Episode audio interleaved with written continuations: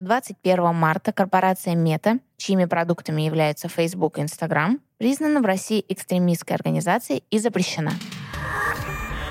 Всем привет! С вами Ася Лепилкина. Мой голос вы можете слышать в подкастах «История российского интернета» и «Киберетика». В этих подкастах мы много говорим о том, как Рунет создавался и о том, как он развивается сейчас. Но сегодня я хочу задать вам такой вопрос. Герои Рунета – кто они на самом деле. Кто сегодня трудится для того, чтобы мы ежедневно имели возможность серфить в интернете и пользоваться удобными сервисами. Что ими движет, что их вдохновляет. И сегодня у меня в гостях настоящий герой Рунета Максим Сапронов, технический директор Авито и генеральный директор Авито Тех. Максим, привет. Да, привет, привет. Спасибо большое, что приехал. Мы очень рады. Начнем, наверное, с того, что при подготовке к этому интервью я действительно прошерстила много материалов. Все, что было доступно, пыталась найти. Скажу честно, не так уж много получилось отыскать твоих интервью или каких-то комментариев. Ты не очень любишь ходить на интервью? Я бы сказал, что просто времени на это не хватает. Поэтому это хорошая возможность что-нибудь рассказать.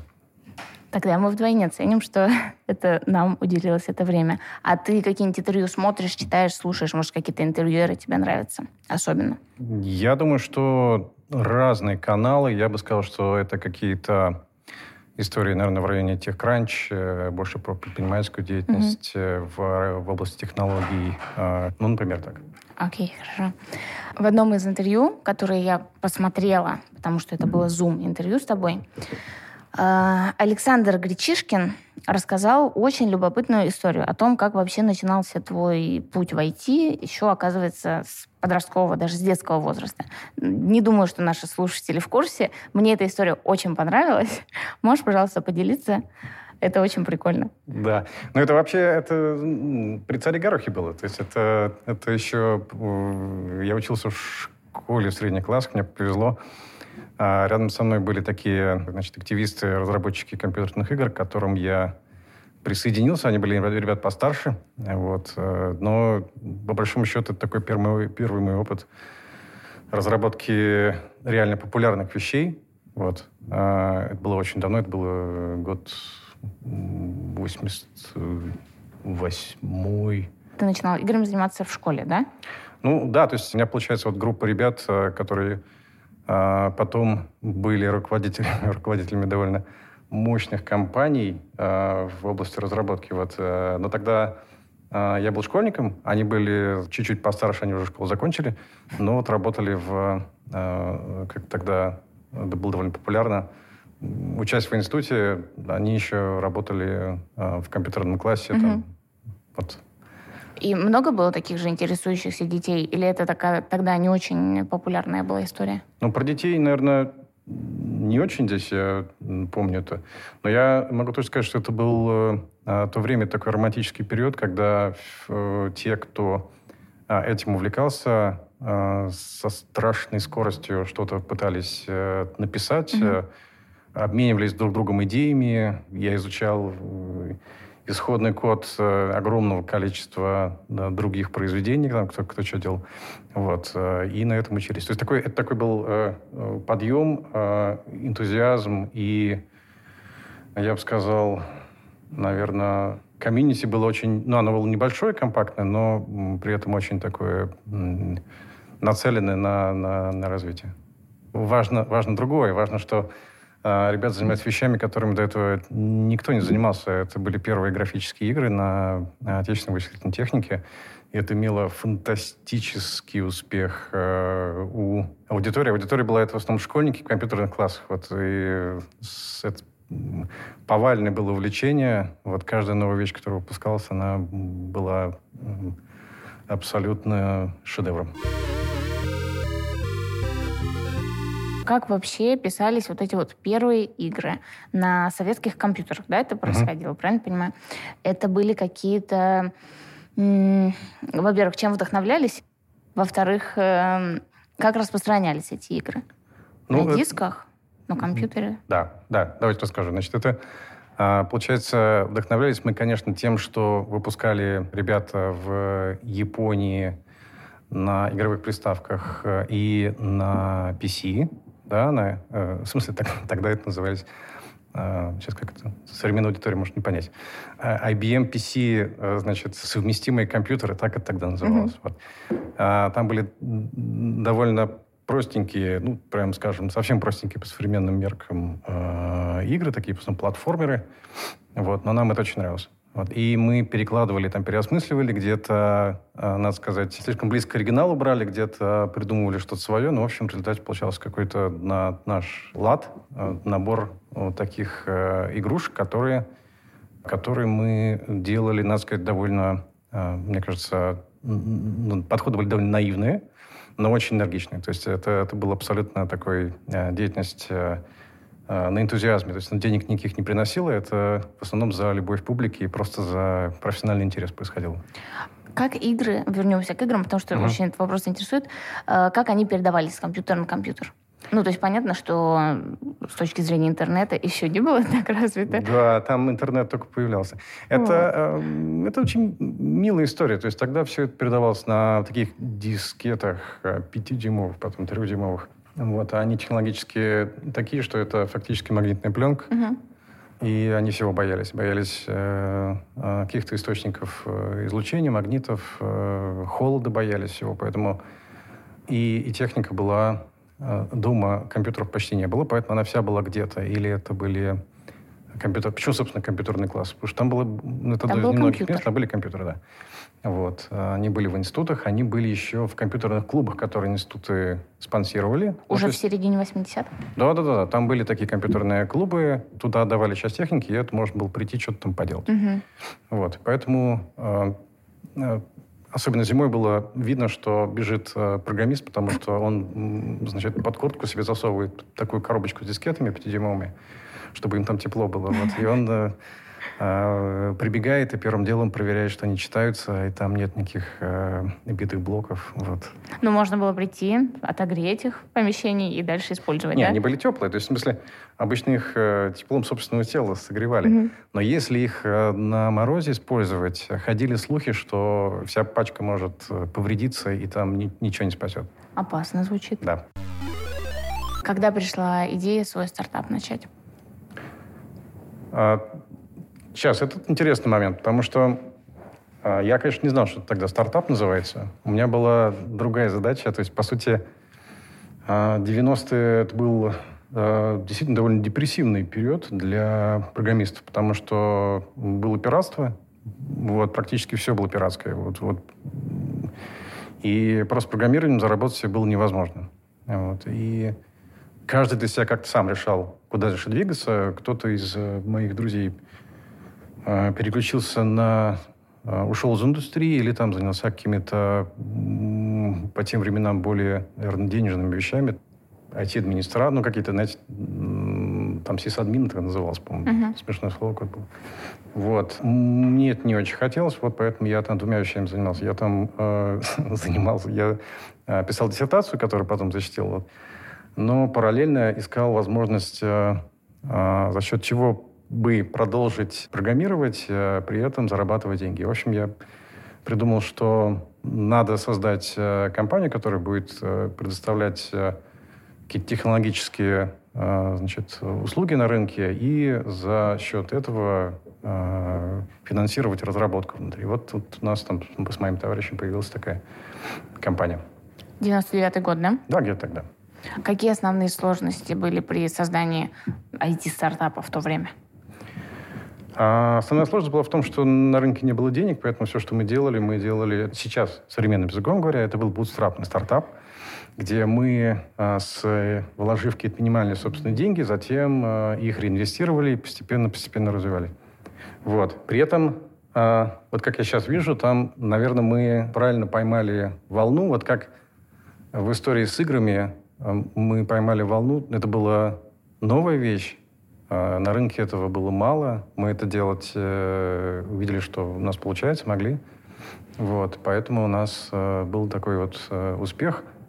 А в конце, получается, 90-х был такой момент, когда в индустрии не были решены там некоторые проблемы. Ну, как, какие проблемы? очень было тяжело строить сложные сети для компаний. То есть э, вот э, если сейчас э, иметь там несколько офисов, объединить их, быть транснациональной корпорацией с точки зрения технологии, это обычная история, то вот в тот момент это было совершенно технологически нерешаемая вещь.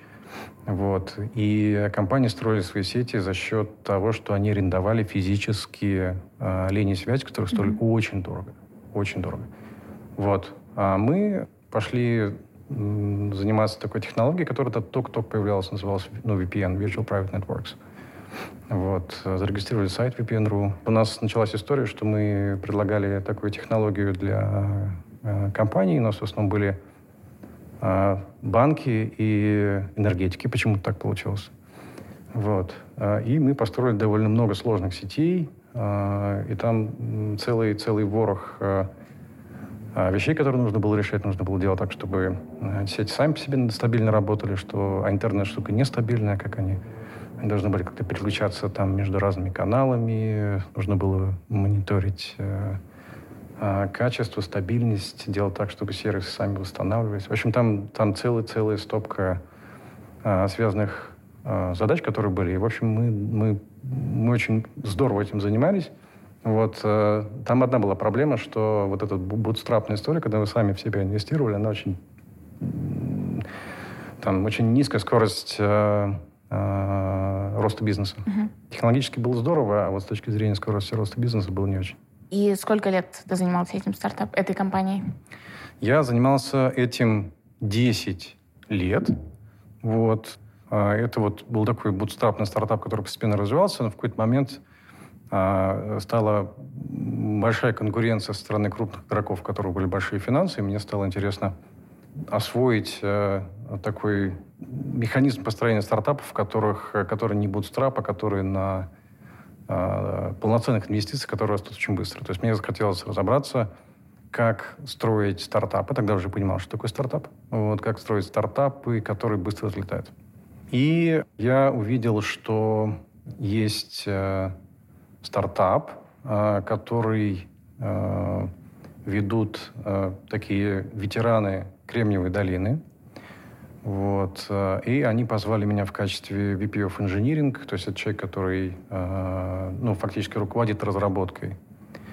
В стартап он назывался QuickRu, QIK.ru. Вот. И это в России было практически неизвестно, это имя, но в Штатах это был э, мега э, стартап, потому что это была платформа для видеостриминга, вот, и на нем же делались видеозвонки, поэтому э, практически все американские carrier, а это, ну, то есть рынок, э, мобильный рынок США, он базируется на, на carrier, то есть на тех, кто предоставляет сервис. Там их четыре, и вот э, мы начали с э, и T-Mobile, а потом были Verizon и AT&T, то есть фактически это весь рынок США. Я почитала немного про этот стартап угу. и обнаружила, что его основатель был также разработчик из Зеленограда. Угу. И э, кто был вторым? Там, э, там было так, там действительно один из фаундеров был мой институтский приятель, с которым мы э, тоже много код написали. Вот, э, Николай Абкаиров. Вот. Э, и в качестве такого венчурного э, спеца был Виджей Телла, Виджей Телла — это один из таких авторитетов в э, Кремниевой долине. Он запускал, запускал Типку, довольно известной, известной компании сейчас. А сейчас он один из руководителей Варкато.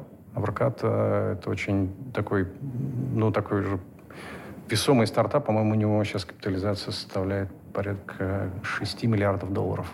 Смысл технологии был в том, что можно было с... Э, это, причем это вот, ну, получается, 2009-2010 год, где-то так.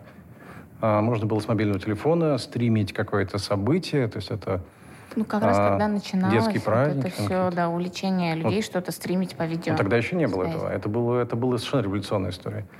Вот. Э, и там получается так, можно было какое-то мероприятие стримить. Э, очень любили это делать там дедушки, бабушки, а, точнее, нет. Э, ну, то есть детские мероприятия, например, стримили, и дедушки и бабушки могли это смотреть. Uh-huh. Вот, да, это было очень популярно. Но это было uh-huh. там больше 10 лет назад. Вообще не вот. было привычно на тот момент это? Не было, не было, да. да. А в Штатах, получается, вот э, два стрима навстречу друг другу фактически давали видеозвонок. То есть я мог тебе позвонить, например, да, вот, э, и по пообщаться по, по видео. И штука в том, что в то время э, Skype был очень популярен уже, но был на десктопе, он был не на мобильных. Uh-huh. Skype на мобильных в то время появился, но он э, разряжал батарею буквально за 30 минут полностью. И в 2011 году э, Skype приобретает Quick. Да. Skype была важна мобильная экспертиза. Вот, в общем, да, Skype купил Quick за, по-моему, 150 э, миллионов долларов. И начинается совершенствование скайпа, чтобы не садился телефон за полчаса, когда по видео разговариваешь, да? Да-да-да. То есть скайп э, хотел э, стать как раз супер эффективно, супер популярным на мобильных. Вот это была прям цель, и скайп в это дело инвестировал. Ты приходишь в Microsoft в 2011 году. Угу. Ну, в 2012. По сути, да, в 2011 по существу, а формально в 2012. И как проходила эта интеграция Skype в экосистему Microsoft? Это mm. то, чем ты именно занимался? Да, это очень интересная тема, потому что, э, по большому счету, у Skype было э, несколько выборов. Э, то есть э, Skype тогда был безальтернативно платформой номер один для э, long distance calls, то есть это вот звонки э, между континентами. Очень забавно будет много случаев, когда э, значит, люди э, в аэропорту, в самолете, видя футболку, скайп, там, куртку, еще что-нибудь, а, делились тем, как они с мамой общаются, вот. Это приятно. Да, но там это доходило... То есть в тот момент, это, кстати, 11-12 год, там, там была масса э, смешных, нелепых историй. То есть э, любовь э, пользователя, она иногда в очень любопытной форме выражалась. То есть э, мне несколько раз предлагали... Э, выглядело так, говорит, ты же скайп? Я говорю, ну да, да, да. Они говорят, это вот та самая штука, которая... Я говорю, ну, ну наверное, да. Они говорят, здорово, можете жить негде. Я, говорю, почему, почему, почему так? Говорит, нет, ну слушай, если тебе жить, жить негде, то смотри, у нас есть э, здесь э, гостев, гостевая комната, а поесть хочешь? И, боже. Вот, и вот это как-то такое вот э, человеческое желание чем-то поделиться, что, что есть, потому что Skype что в тот момент... Дал возможность. Да, он как раз, он, он давал, он, он, он э, решал те задачи, которые, проблемы, которые у людей были, Потому что до скайпа, например, э, как можно было с, э, с мамой пообщаться, если ты где-то далеко находишься? Это Только там телефон, это очень дорого. Там 3 доллара да, минута да, да. стоило, по-моему, тогда. А здесь мне рассказывали, что просыпаюсь с утра, включаю, значит, запускаю скайп, у меня там мама что-то готовит, мы с ней вместе готовим, разговариваем. И так вот час проходит, как будто мы вместе. Я думаю, о, класс какой. Да. Вот. Ну, ну, с такой моральной точки зрения это огромное дело, правда. Да, и поэтому люди, вот, они пытались как-то этим поделиться. Где-то, говорю, то есть у меня как-то э, повредился телефон, э, где-то я его уронил, вот мне нужно было починить, я поехал, нашел мастерскую, вот, тоже, значит, у меня что-то там, скайп был написан, мне говорят, все, давай мы тебе без очереди, вся очередь расступила, чтобы я. То есть какая-то такая вот народная любовь, которая вот базируется просто на том, что, ну, эта же штука пользу приносит, вот, значит... Приятно было. Да.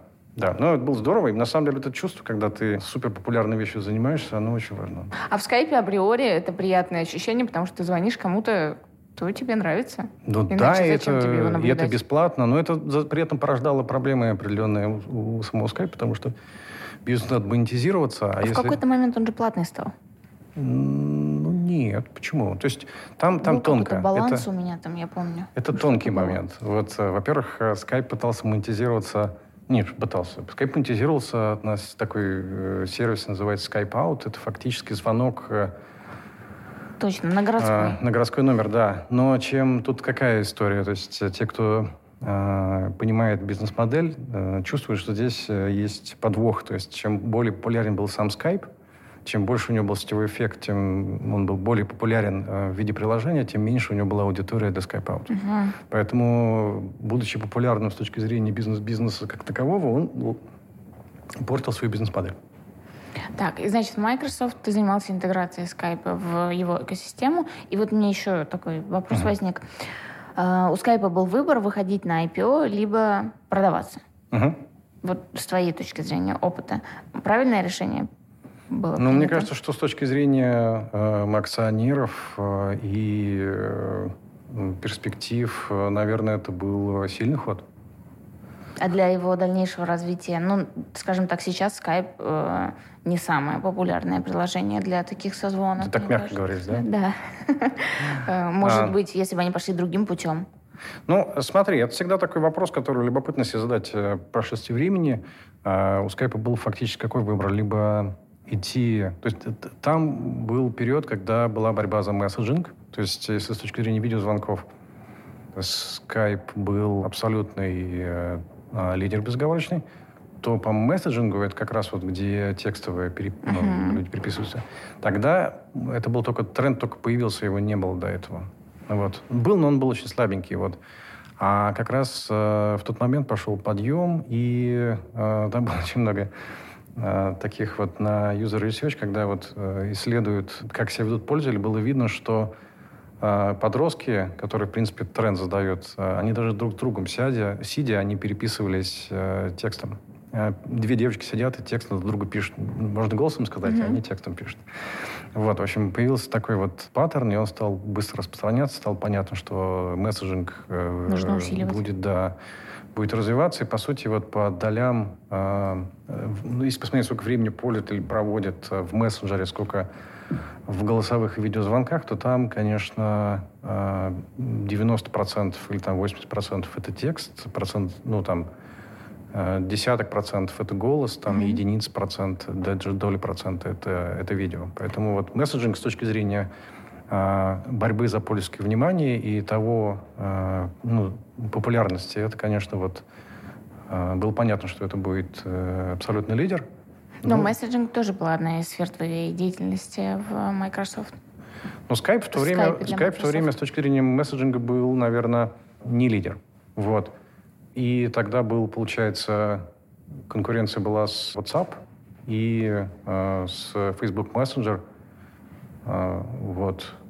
И, ну, на мой взгляд, у Skype был такой выбор либо идти и инвестировать в конкуренцию и побеждать конкурентов на рынке именно месседжинга, а, или идти интегрироваться и получать аудиторию Microsoft. Вот. Э, и, ну, в общем, выбор был сделан в пользу второго. Вот, поэтому Skype получил, э, кажется, миллиардную аудиторию Microsoft в итоге. Вот. Но невозможно было делать и то, и другое одновременно, поэтому вот с точки зрения, с точки зрения рынка мессенджеров Skype э, такой, как он сейчас позиции, есть. Да. Да. Как ты оцениваешь вообще свой опыт работы в Microsoft? По... Что... Как это было? Ну, вообще Microsoft э, для меня это был такой некий э, знаковый, знаковая компания. Вот, э, и в ней работало очень много интересных э, людей, и мне было это интересно. Надо сказать, что я пять лет проработал почти в Microsoft. Мне посчастливилось там поработать с очень интересными людьми, ну и к тому же там, видимо, специфики вот этой вот моей истории получалось так, что от меня до Сати Наделла, до этого до Стива Балмера было всего два человека между, между, между мной и, а, значит, президентом mm-hmm. SEO Microsoft. Вот. А, поэтому можно было видеть очень близко, как принимаются разные решения. Вот. Мне было интересно.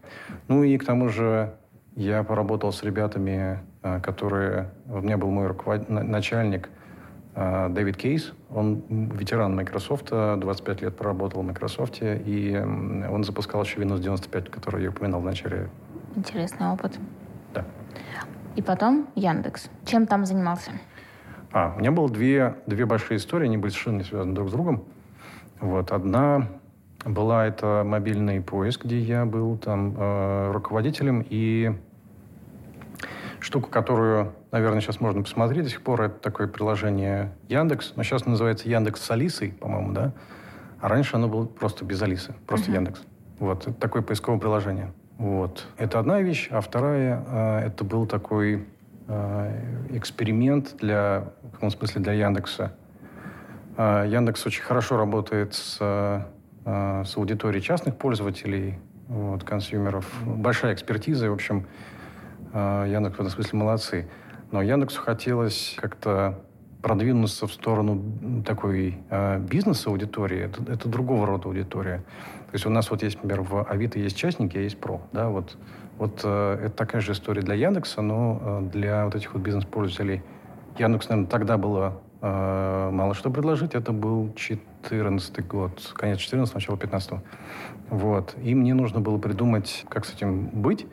Вот. И появился такой э, фреймворк, э, скелет, к которому можно было подключать существующие сервисы Яндекса, которые были уже в паблике или которые Яндекс сделал для себя. Вот сейчас он, этот э, сервис э, жив и работает, он называется Яндекс 360. Вот, по сути, это набор сервисов Яндекса для бизнес-аудитории. Но там прелесть в том, что там э, появилась возможность выставлять штуки, которые Яндекс делал для внутреннего использования. Ну, например, issue tracker. Вот э, в Яндексе он назывался Star Trek. Вот. Э, но теперь он доступен э, для э, всей, для широкой аудитории. Mm-hmm. Ну и так далее. В общем, вот э, задача была сделать такой вот э, сервис, чтобы можно было бизнес-аудитории его предлагать и монетизировать его напрямую. Да, это вторая важная вещь была, потому что у Яндекса очень много вещей того, что делает Яндекс, э, монетизируется, ну, это, по крайней мере, в то время монетизировалось через uh, Директ, то есть фактически показ рекламы. Да. Вот. А это штука, которую хотелось сделать, которую в итоге сделали, она монетизируется напрямую. То есть оплачивается... Через подписку. Да, через подписку. То есть пользователь напрямую рублем голосует за отвечая, нравится ему или нет. Да, вот. хочет он сервис или нет. В 2017 году ты приходишь в Авито. Да. А, на тот момент это еще, это, конечно, уже не стартап, не начинающая компания, но еще не такой гигант, как сейчас, ну, не, не лидер рынка. Угу. Какой тогда был Авито?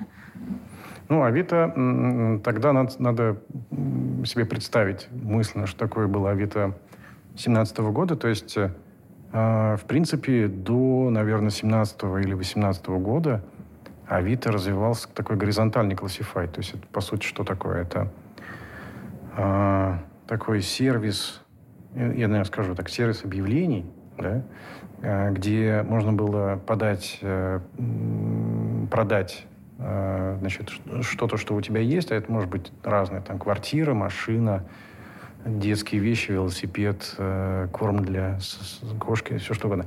И оно работало примерно одинаково. Вот. То есть все, что можно было туда выкладывалось. Вот. Сейчас это совсем не так, поэтому я даже не уверен, что э, по сути, вот если сравнивать э, то, как сейчас работает Авито и то, как выглядит вообще вот классические классифайды, ну, мне кажется, мы бесконечно далеки от этого. Я, сейчас, ну, я могу объяснить, почему. Да, пожалуйста. Вот. А, ну вот, а, давай сейчас я закончу вот с историей с, с 17 годом. То есть, и вот по сути, с, с того момента мы переделывали Авито э, и делали так, что у нас вот из горизонтального такого, который э, один на все, мы сделали э, такой сильный вертикализированный сервис, где у нас э, есть э, для авто э, там с, э, свои э, продуктовые решения, там, каталоги автомобилей, например, там для э, недвижимости свои. И вот у нас сначала появились такие, э, по-моему, четыре вертикали было. Вот. Э, а потом мы их стали активно развивать. И у нас сейчас, по-моему, их крупных пять. Но команд, просто чтобы было понятно, если тогда у нас было 250 человек,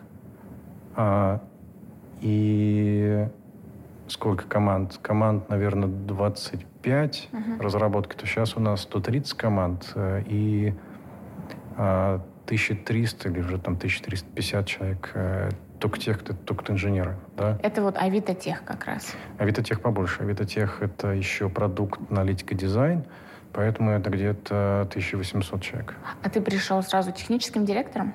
Я пришел э, э, руководить э, самым большим куском Авито. Кластер назывался C2C. C2C это про а, по сути, это клиентский капитал. Это вот э, все а, продавцы, покупатели, средства коммуникаций, а, Trust and Safety, это вот доверие продавца. Короче, вот все, что относилось к опыту покупателя-продавца, mm-hmm. к взаимодействию, все вот было вот э, у меня. Вот, а через год я перешел на позицию CTO, и ну, как бы у меня получилась вся техническая команда стала моя. Когда появился Авитотех? А, Авитотех появился где-то э, года полтора назад. Вот, и появился он потому, что компания Авито выросла до достаточно приличного размера. И дальше нам, чтобы масштабироваться, нужно было э, сделать так, чтобы э, из одного э, из одного такого юридического лица, из одной компании мы переделались в, э, в более структурированную такую вот э, форму. Поэтому появился Авитотех. А кто входит туда? В Авитотех? Да. Ну, вот, собственно, все те, кто, Инженеры? кто делает э, непосредственно Авито. То есть это продукт, который, собственно, придумывает, э, почему, и, ну, почему и что мы, собственно, будем делать, да, э, дизайн, который придумывает, обращает э, эти все решения в совершенную форму, аналитика, которая понимает э, на данных, э, что работает, что нет и почему, инженеры, которые, собственно, пишут э, код, э, запускают, обслуживают, все вот это. Есть э, продуктовые и есть платформенные команды. Примерно так. Так? Если простым языком, кто чем занимается? Ну, смотри, вот, э, в принципе, наверное, проще представить себе три уровня. Самый верхний – это такие вот вертикальный уровень. Э, это вертикальные команды. Они э, непосредственно занимаются продуктом, который нужен рынку. То есть они максимально близко к рынку стоят. Вот, поэтому они делают все штуки, которые нужны тем, кто хочет э, купить, продать машину, арендовать, водный транспорт и так далее. Вот эти команды, они занимаются тем, чтобы э, значит, э, придумать и написать решение, которое нужно вот этим пользователям. Вот, это вертикаль. А есть э, горизонтальные команды, которые делают э, э, такие общие э, продуктовые строительные блоки, э, ну или фактически это продуктовая платформа. То есть они, та- там есть э, какие-то сложные такие э, сложные подсистемы типа поиска рекомендаций. Вот, есть э, платформа коммуникации, туда входит там мессенджер, э, голосовые звонки там и прочее, прочее. Вот это вот находится в горизонтальном слое. То есть это такие большие строительные блоки и платформы, э, которые используются в На разных вертикалях. На Да. всех вертикалях. Вот, да. А, и есть техплатформа. А, техплатформа — это, по сути, про то, на чем у нас работает продуктовый код. То есть это наши дата-центры, сервера, а, сетевая инфраструктура, то, как базы данных там друг с другом взаимодействуют, э, реплицируются и так далее, и так далее. То есть это все то, на чем работает Как бы э, что вот Авито. обслуживает вот эти две... Ну, даже не, не обслуживает, я бы сказал. То есть это, по сути, такой вот... э, я, метафора, наверное, такая. Это, это такой вот э, поверхность воды, есть надводный слой, есть подводный. Вот техплатформа — это вот э, э, то, что у нас э, под, э, под водой. То есть вся, все то, вся та сложность нашей инфраструктуры технической, которая скрывается от продуктовых команд. Ну, потому что продуктовым командам им- их задача как можно быстрее придумывать э, и реализовывать какие-то продуктовые фичи, какой-нибудь каталог новостроек сделать или сделать так, чтобы моментальное определение цены объекта недвижимости То есть максимально удобно это сделать для пользователя и для... да, да, да, да, да. Максимально быстро собрать какие-то, какую-то вот такую новую функциональность. А, И это делается э, для того, чтобы это получалось, а учитывая, что у нас 130 команд разрабатывают параллельно, то есть это... Вот представь себе, у нас э, сейчас 250, даже больше выкаток в день происходит, существенных изменений. А в 2017 году их было где-то ну, технически два в неделю, а практически ну, намного реже. А с чем связано такое большое количество выкаток в день? Это совершенствование продукта? Ну, по, по сути, мы построили, мы ошибок. построили систему таким образом, чтобы максимально быстро, параллельно развивать э, вот эти вот э, вертикальные рынки. Поэтому фактически все 130 команд э, э, работают так, чтобы ну, с минимальной зависимостью друг от друга выкатывать эти изменения, доставлять их до продакшена. А как между собой они взаимодействуют? Ну, по-разному.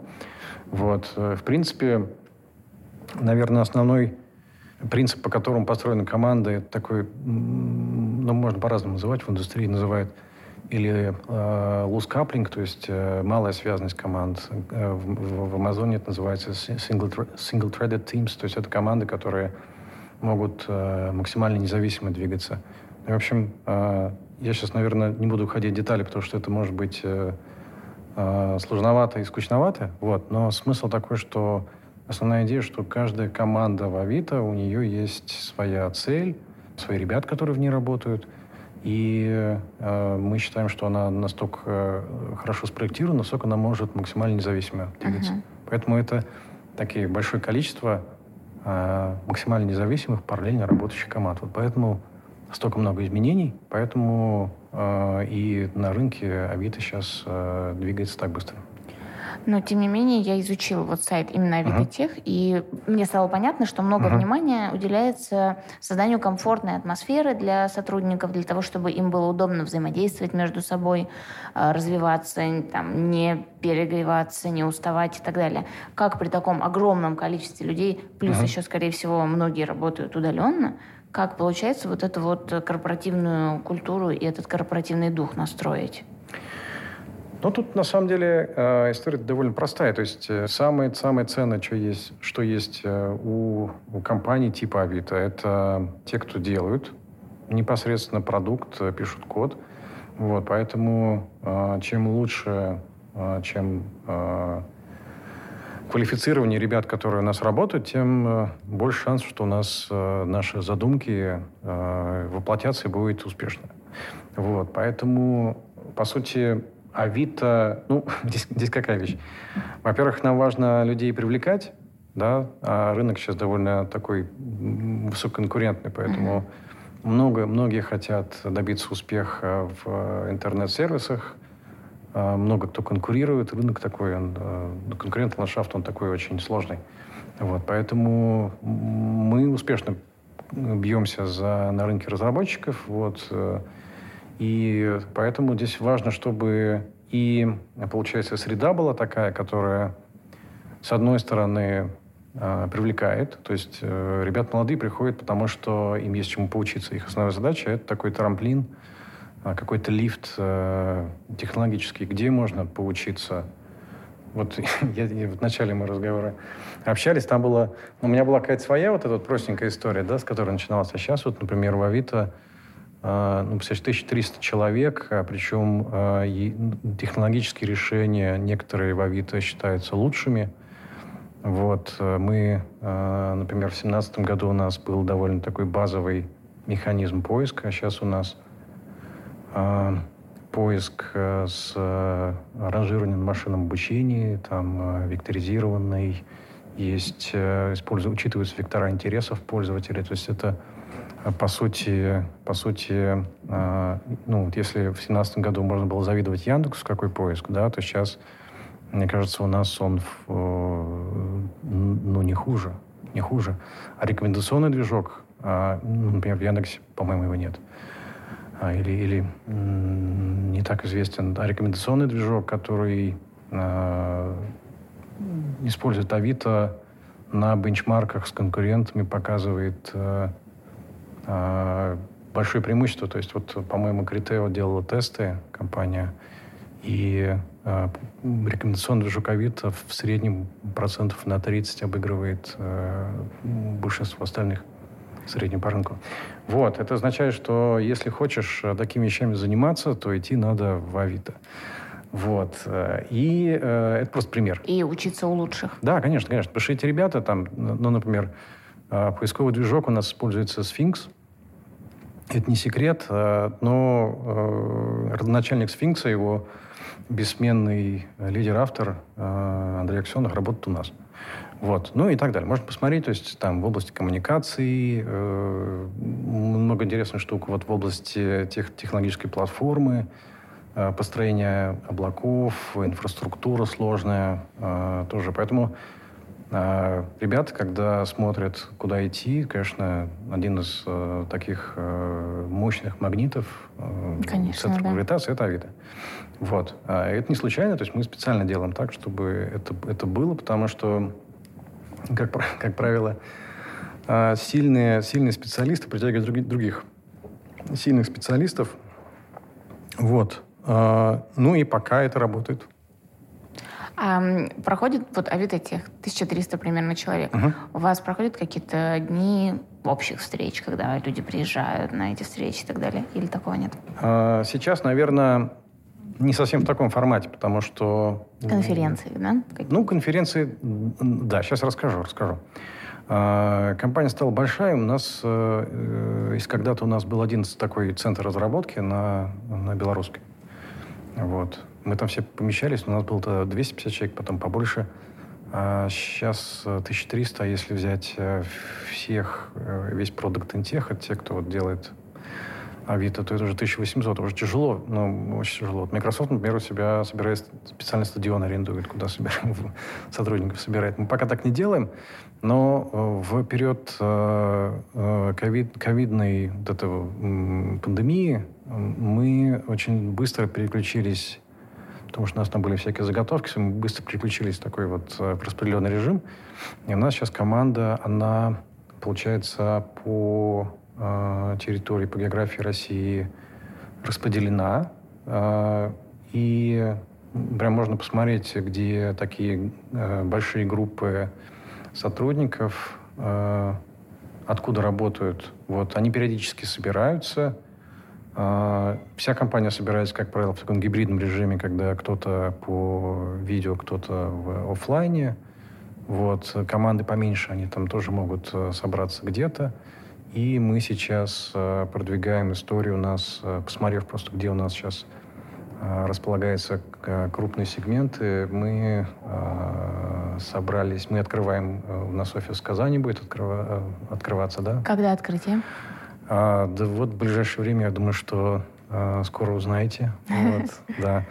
Ну, и у нас, получается, такие вот э, хабы будут а, появляться там, где а, у нас много сотрудников, и где мы планируем дальше развивать. А, в общем, у этого есть а, несколько смыслов. Вот, во-первых, а, это хорошо для самих сотрудников, потому что это возможность там э, собраться на, в, в офлайне, mm-hmm. там, обсудить какие-то вещи, провести тренинги. Э, и это очень здорово работает с местным комьюнити, в том числе с вузами. То есть вот эта вот история с открытием таких вот точек присутствия технологических, она кажется нам перспективной. Я думаю, что мы будем это развивать. А где еще хотелось бы? Наверное, у меня точного ответа сейчас э, нет. Но у нас исторически, получается, так была Москва. Мы сейчас э, мы какое-то время назад стали инвестировать в Питер. Вот, и будем продолжать. Сейчас у нас вот по вот этой модели технологических точек присутствия у нас э, Казань. Дальше будут еще. Ну, надо будет посмотреть, где, какая у нас там география, план по географии. Там такой же будет большой офис, как в Москве? Я думаю, что там будет немножко другой формат. Он все-таки больше рассчитан на вот эту вот новую реальность, э, где сотрудники часть времени проводят, э, работают из дома, но могут собраться. И вот, знаешь, это на самом деле здорово работает, когда есть какие-то такие вот э, истории, которые требуют каких-то прорывных решений, где нужно там мозговой штурм, да, да, да. что-то... Точно, стать... когда вживую надо встретиться, да, да, да. поговорить. Вот когда тебе нужно придумать решение там или какой-то антикризис, организовать. Вот там э, очень здорово работает mm-hmm. вариант офлайна, когда люди собираются вместе, там с, э, около доски что-то обсуждают, набрасывают. В общем, такой вариант сейчас э, вот будем его тиражировать. У меня такой вопрос еще после изучения сайта uh-huh. Что такое open source проекты? А, ну это да, тут довольно просто. То есть open source это когда, по сути, какой-то код, технологическое решение является достоянием общественности. Uh-huh. А, то есть он не принадлежит а, компании там, или э, физическим лицам, а он является общедоступным, его, соответственно, комьюнити развивает. Вот. Это, на самом деле, очень интересная форма, когда фактически работающий или продукт, или, или, или технологический кусок какой-то продукта – а, развивается благодаря усилиям людей из разных а, компаний э, и просто энтузиастам. Вот. Э, и это очень здорово позволяет э, продвигать в целом, наверное, повышать планку планку в индустрии. А это может так работать, что, предположим, в компании разработан, произошла какая-то разработка, угу. и компания ей делится да. с аудиторией? Так, вот так, так и делают. Угу. Ну, довольно часто так, так и происходит. Авито, значит, э, open source какие-то свои решения. Вот. Другие компании так делают. Это, в общем, довольно, довольно общая практика. Я думаю, что мы будем тут э, даже более активны. Ну да, мне кажется, для индустрии это очень полезно. Да. Такая открытость. Да-да-да, то есть мы фактически делимся технологиями, но в этом есть и в каком-то смысле э, не сколько коммерческий интерес, но, в общем, выгода есть, потому что комьюнити начинает развивать ту штуку, на которую ты бы сам тратил э, свои силы. Угу. Вот. Но Либо, это... может, идея какая-то придет уникальная. Там, там разное развитие может быть, да. Но получается так, ты уже этим не управляешь непосредственно, угу. но у тебя от этого есть выгода в том смысле, что а, этот продукт э, развивается, но не только ты, и, получается, используешь его у себя, остальные участники рынка берут, используют себя тоже. Давай поговорим о безопасности на Авито. Как защищаются данные пользователей? Такой первый вопрос. Ну, мне кажется, здесь э, вопрос, он, наверное, связан с э, вот этими обсуждениями того, что рынок столкнулся с DDoS-атаками. Ну да, вот в марте произош... угу. произошел ряд DDoS-атак. Во-первых, для слушателя довольно угу. базового уровня. Так. Что это вообще значит? А, значит, э, по сути, DDoS-атака — это когда очень большое количество таких э, агентов, ботов начинают генерировать трафик специально, специально созданный и посылать вот эти вот э, запросы к сервису. Ну, то есть, по сути, задача DDoS — это, ну, используя вот эту вот массовость и э, создавая очень высокую нагрузку на систему через сетевые запросы, дестабилизировать ее. Это вот. боты, да, делают?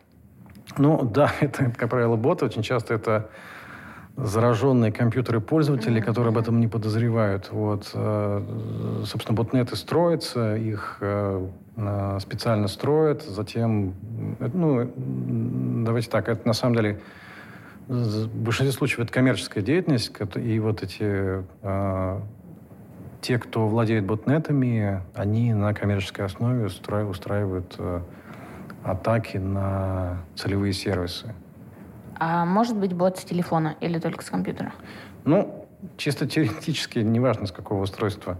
То есть, если устройство да? уязвимо, да, и оно контролируется э, снаружи вот э, тем, кто этот ботнет организовывает, то, ну, по большому счету, любой хост, э, любой узел сети может быть э, источником DDoS-трафика. Но я думаю, что э, все, все случаи там про ну, телефоны, принтеры, да, да, да, я слышала, что как будто бы все гаджеты даже вот... Ну, но это скорее, наверное, экзотическая э, история, потому что гораздо проще, понять, ну, как бы и трафик сам легче генерить, и нагрузку создавать проще с э, домашних компьютеров, с каких-то, поэтому я думаю, что... Я, я, конечно, могу здесь ошибаться, но мое предположение, что подавляющее большинство — это э, домашние uh-huh. компьютеры. И, в общем, все эти участники ботнета приходят на сайт и пытаются его обрушить.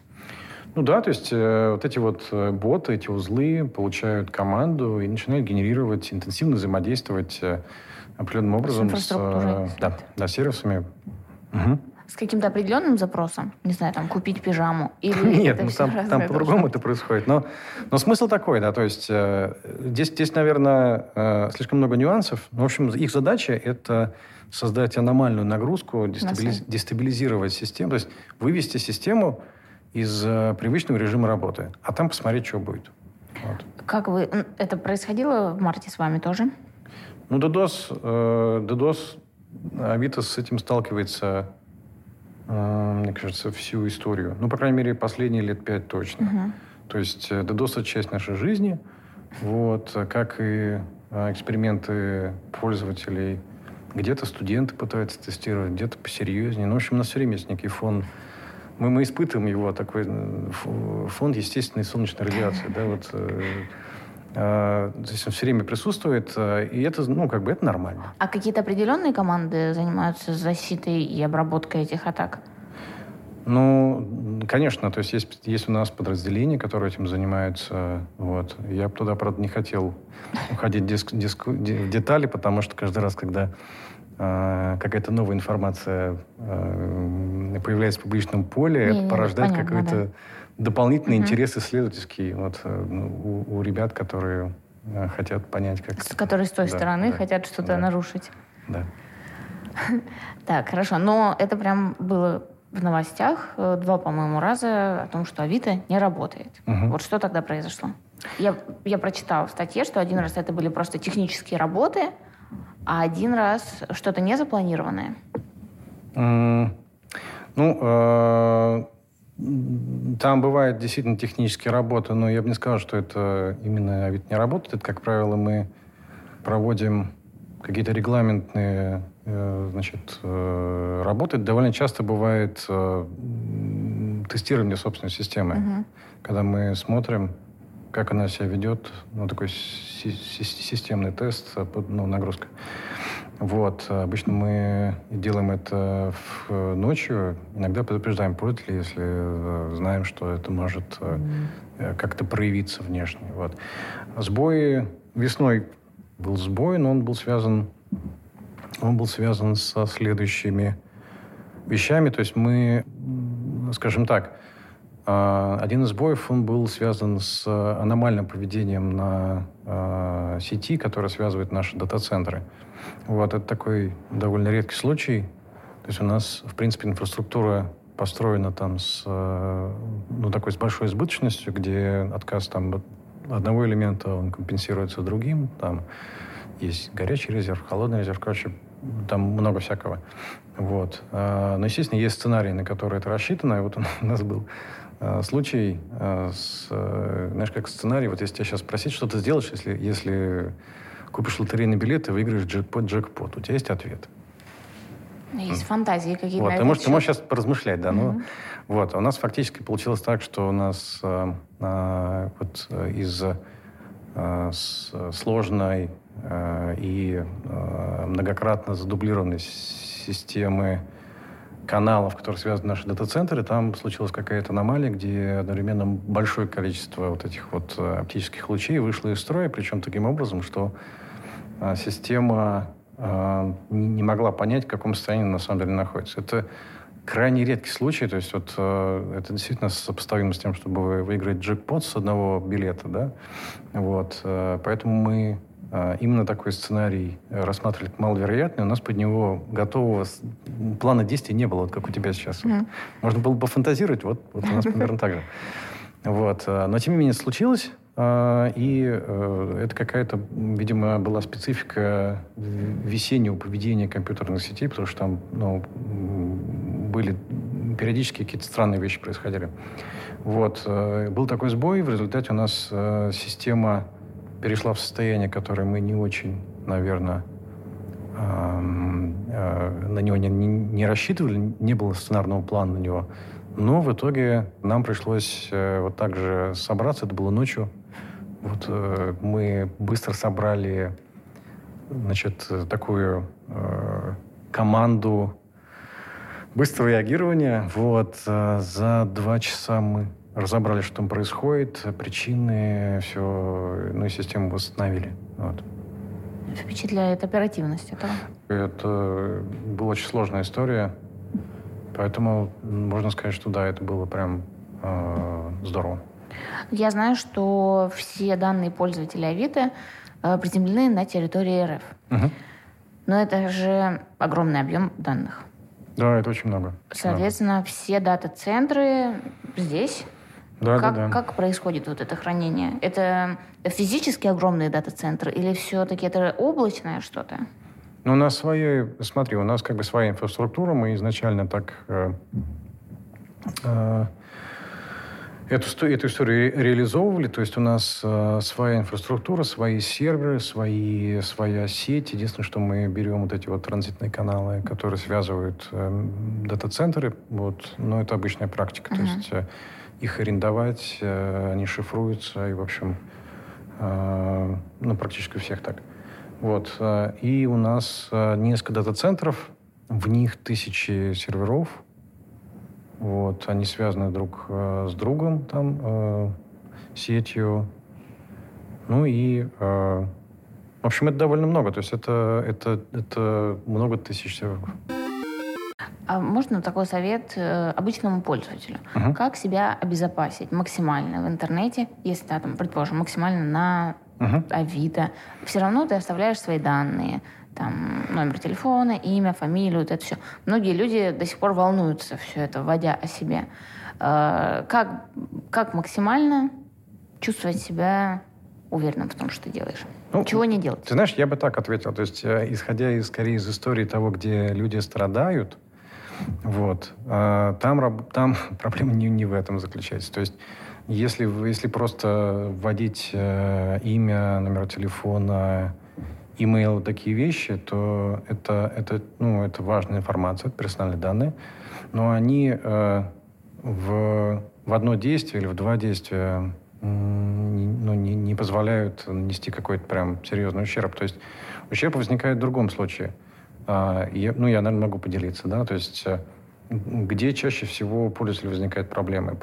Возникают проблемы, когда они э, или э, используют э, пароли, э, которые они используют и на других э, сервисах, вот. И довольно часто один пароль на много сервисов. И если где-то пароль утек, то, поверьте, мошенники из базы утекших паролей будут пытаться его ну, как бы применить на других сервисах.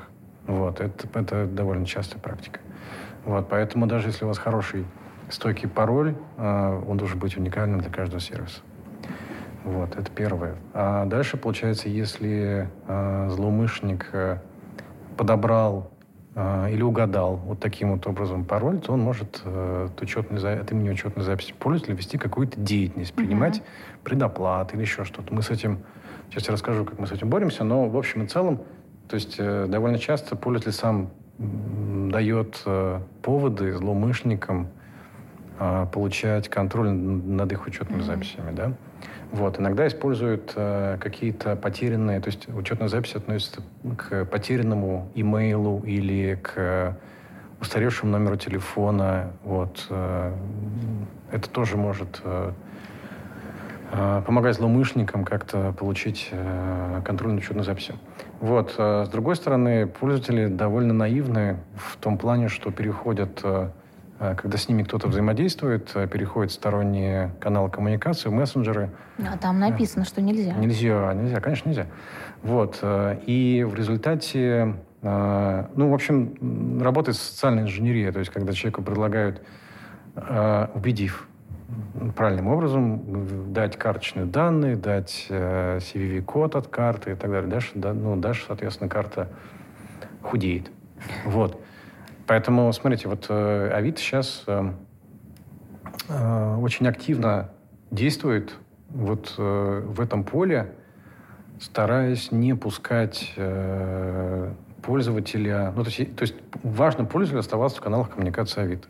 Потому что э, очень много стараемся подсказывать, идентифицировать э, какие-то злонамеренные действия, а, где выманивают карточные данные, где идет какой-то, э, значит, температура разговора какая-то нездоровая. А, в общем, Авито играет очень активную роль, но это возможно только тогда, когда э, пользователь не уходит там в WhatsApp или еще куда-нибудь.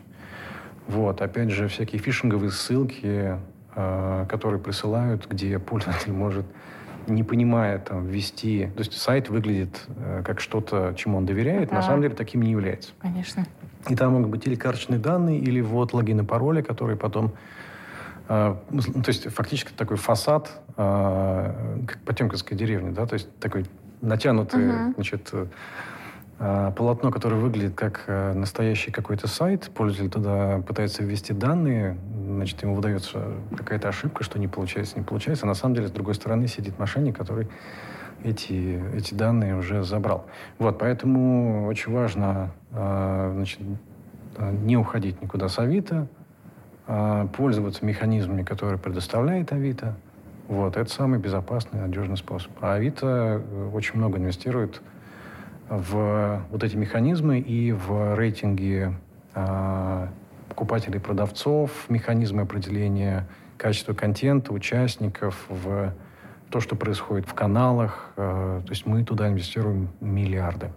Ну, то есть это еще очень сильно про вот эту вот базовую IT-грамотность пользователя, что он угу. должен знать, что есть такая история, как фишинговые сайты. Он должен знать, что нужно внутри приложения все это угу. делать. Эм, то есть как-то я думаю, что сейчас уровень повышается, потому что очень много историй там мошенничества, и люди слышат о них и понимают, что вот так делать не надо.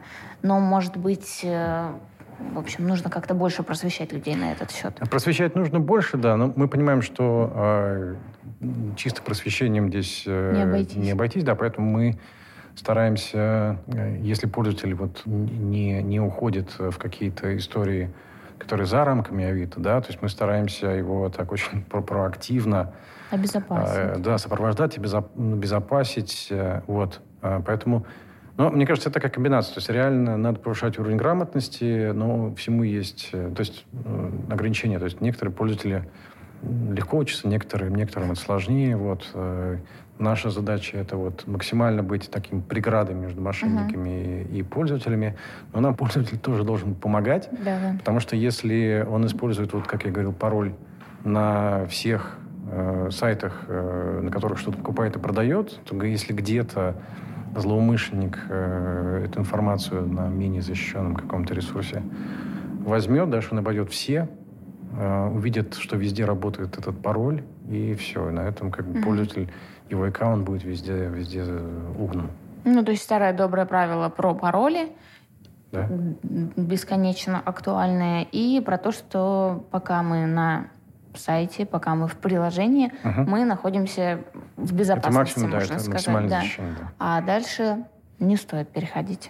Ну да, дальше уже как бы на... Ну, здесь, знаешь, как вот э, ты идешь с гидом там по какому-нибудь заповеднику, mm да, вот ты по тропе идешь, тебе говорят, ну, не надо в лес заходить, пожалуйста. Вот, но если ты очень он храбрый... не будет тебя держать за руку. Не будет, да, не будет, да. Но если ты прыгнул в кусты, а там э, медведь, ну, ты угу. прости. А, Максим, хочу у тебя узнать. Новый закон о рекламе.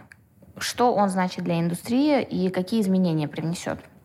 А, смотри, вот, э, во-первых, на мой взгляд, смешивать наружную рекламу и то, что сейчас э, из себя поставит Авито, нет никакого смысла. Это, это совершенно разные вещи с точки зрения технологий, а, с точки зрения а, тех людей, которые этим занимаются.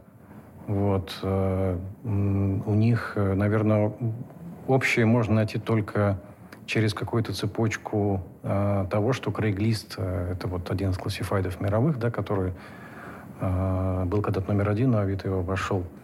Вот. Э, был как доской объявлений. То есть Авито э, вещь совершенно другая, технологическая, э, которую делают разработчики, по сути, э, ну, это, наверное, одни из лучших разработчиков в России, потому что Авито сейчас входит, наверное, в, если не в пятерку, ну, может быть, даже в тройку а, технологических компаний.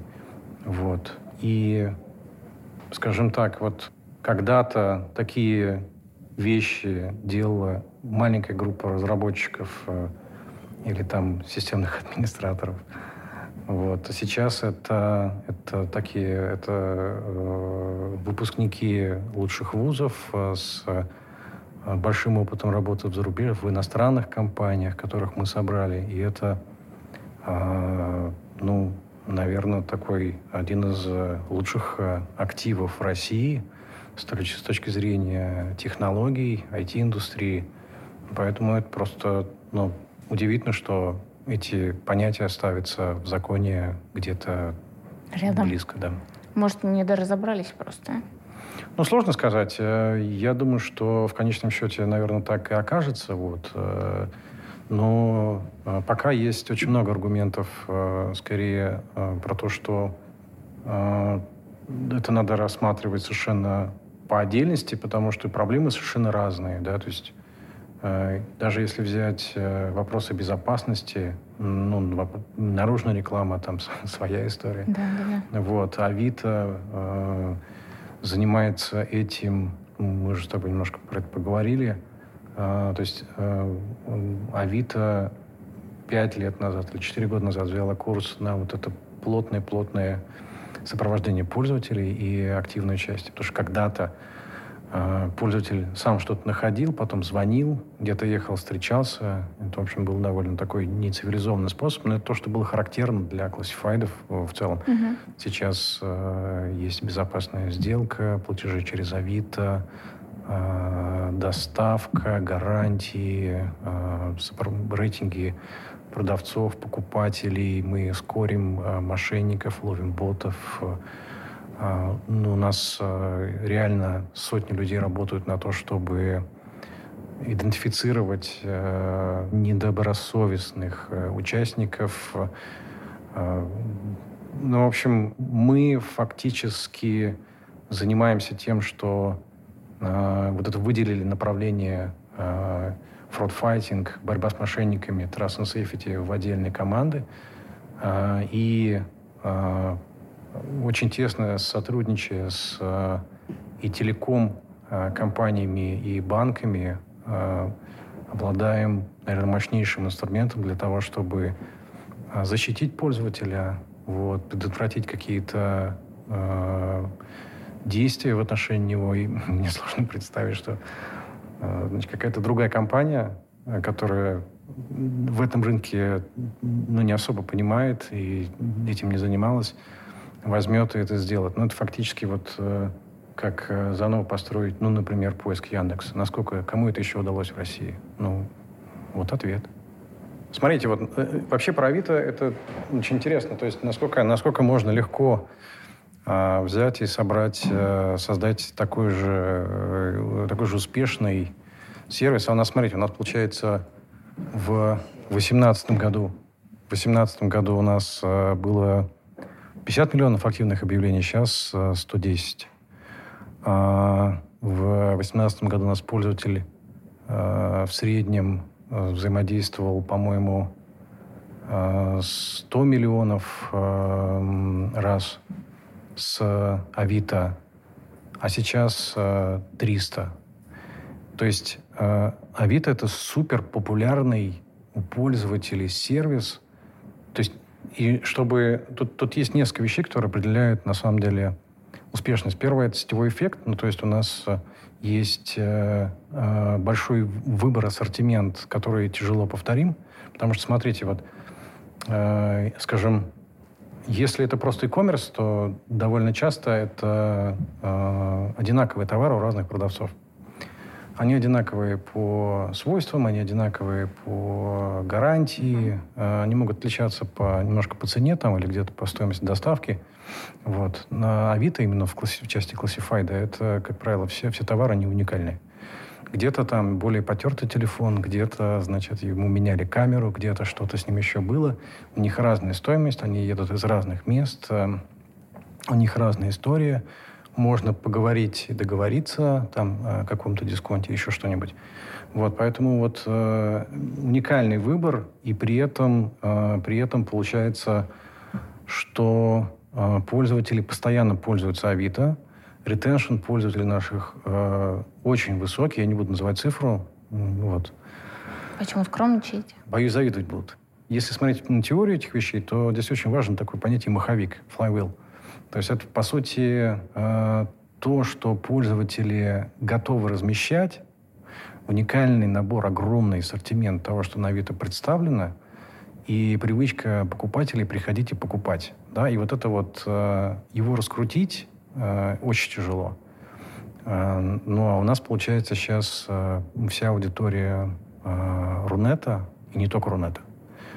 Вот. И такой огромный ассортимент. И, ну и, конечно же, это, это было тяжело очень создать. Это много лет нужно. А, а учитывая, что сейчас мы, по сути, поверх этого, не ломая, построили вот нашу механику купить с доставкой, Э, покрыли рейтингами, отзывами э, контент участников, mm-hmm. построили логистические цепочки. То есть это суперсложная история. Ну, то есть как бы какой-то элемент искусства. Сейчас э, государство довольно много делает для айтишников. Угу. Всякие новые законопроекты, там ипотека, туда-сюда, меры поддержки. Как, вы, как ты оцениваешь э, вот эти все новые истории и насколько это ну, действительно помогает индустрии, помогает людям конкретно? Ну, я думаю, что э, это, безусловно, помогает в какой-то степени. Но здесь надо понимать, наверное, как мыслит э, э, человек из IT-индустрии, вот, здесь, наверное, несколько вещей. А, там, конечно, есть всякие нюансы. Но мне кажется, здесь довольно важно, ну, все меры поддержки, они очень полезны, и э, они э, свою пользу принесут. Но при этом важно, чтобы в стране оставались такие центры э, силы, центры знаний, э, потому что, по большому счету, когда человек выбирает, э, где ему э, находиться, где ему работать, ну, какие он может решения принимать? Ну, например, сейчас э, хотел привести пример с какой-то другой страной, сейчас надо аккуратно выбрать. А, ну, например, вот если человеку предлагают поехать поработать в Румынию, хотя в Румынии, в Румынии я знаю, есть и Amazon, и другие компании, но в целом, наверное, это не, не то место, где ты можешь научиться чему-то. Потому что э, задача э, айтишника, точнее, наверное, задача разработчика — это взбираться по вот этой лестнице знаний. Если, если ты приехал куда-то просто, где ну, это такое ремесло, mm-hmm. где темп э, развития невысокий, это, наверное, не то место, куда будут тянуться. Вот, поэтому тянутся обычно туда, где находятся э, признанные эксперты, туда, где делаются топовые продукты, туда, где э, есть технологии, которых нет в других местах. Вот. А если такое есть, то это значит, что туда люди потянутся. Вот, собственно, мы в Авито в свое время э, сознательно в это инвестировали. Мне кажется, за последние пять лет очень много э, знакового, хорошего, сильного в этом смысле появилось.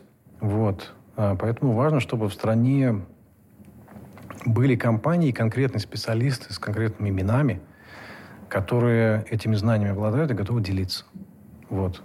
И вот мне кажется, такая, ну, то есть реально успех будет, когда есть эта комбинация, где э, есть э, знания, конкретные люди, экспертиза технологии и поддержка государства.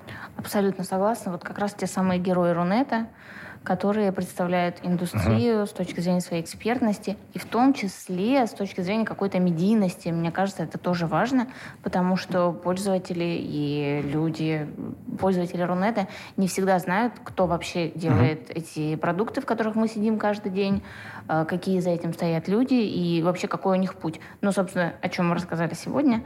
Ну, еще такой финальный вопрос.